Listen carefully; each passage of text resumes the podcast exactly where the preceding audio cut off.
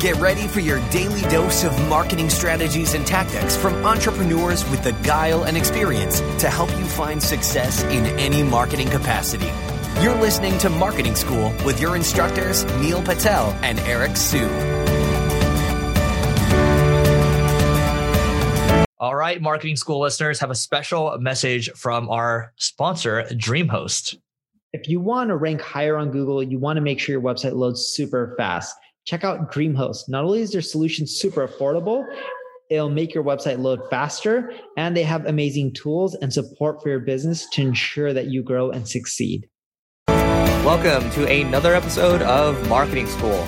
I'm Eric Siu. And I'm Neil Patel. And today we are going to talk about how to turn shit into sugar. So I'll start first. This is a really good example of the agency that I run right now called Single Grain.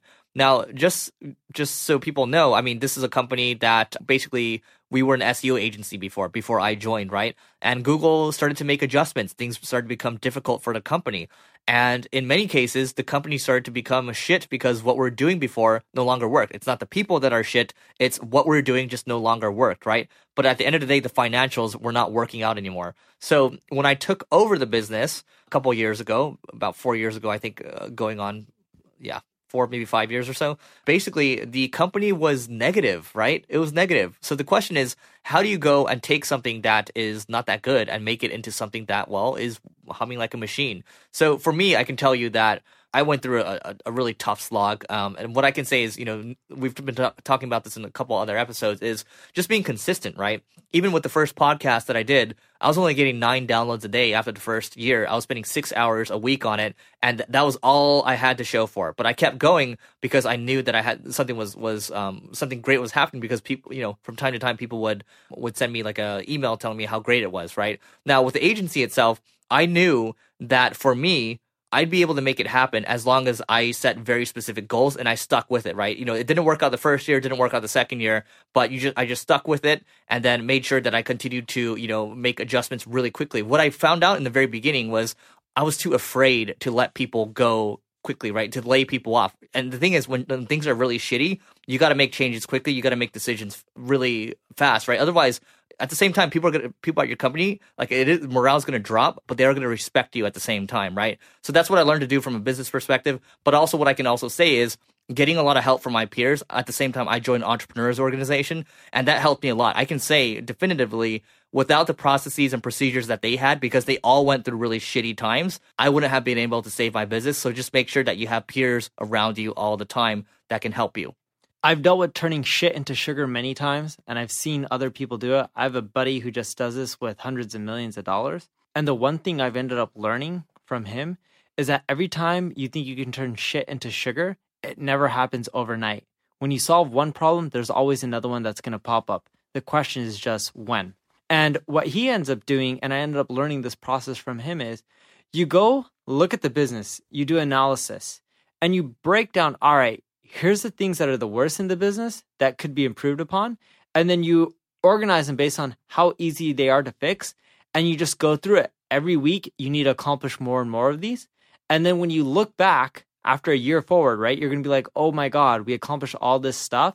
And not only did you accomplish that, you'll start seeing the revenue numbers change. They still not may be where you want them to be, but they'll get better. And turning shit into sugar doesn't happen overnight it typically takes well over a year.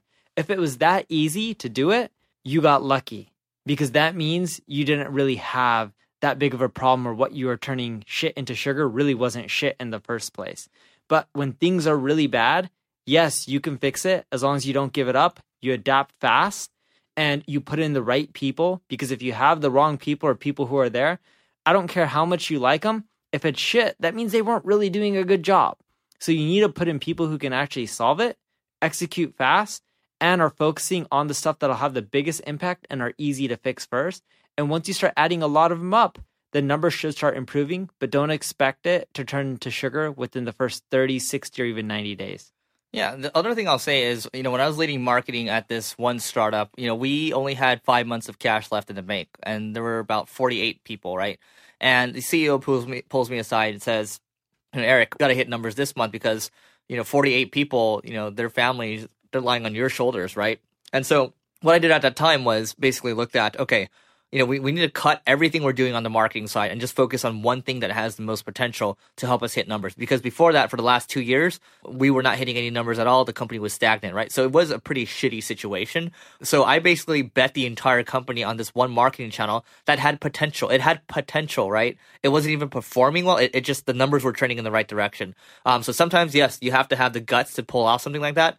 But at the same time, you have to focus too, right? We focused in on that channel for months and months and months, and then we expanded into other channels and start to really grow everything else. So that's really important. I think when when things when times are really shitty, you got to really lock in. And if you don't think you can deal with shitty situations, um, this is a much more general piece of advice.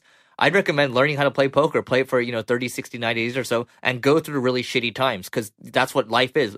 Poker helps you expedite that feeling so you know how to deal with really shitty situations and it teaches you how to deal through the ups and downs of entrepreneurship and life. Read a book called Traction. Eric and I both follow it. It'll help you turn your shit into sugar. It helps you with things like scorecards and rocks. And I know I'm getting into vocabulary that's discussed in the book, but just check it out. Buy the book. It'll help you organize everything so you're getting more things accomplished each and every single week and the whole team as well. So that way everyone's aligned. And what you'll notice quarter after quarter, you'll see really good improvements as long as you're following that book. Yeah, and that book, by the way, it's it's tra- it's Traction, the entrepreneur's operating system. It, we're not talking about the. There's some other books called Traction, so just FYI, definitely pick it up. Highly recommended. And before we go, we have a episode on the Entrepreneurs Podcast Network called Problem Solvers, and this is with HelloFresh. And HelloFresh, they just recently filed to go public, and they are talking about marketing cohorts and customer retention, which is stuff I think you all care about, right? So just go to singlegrain.com slash fresh, and we'll see you tomorrow.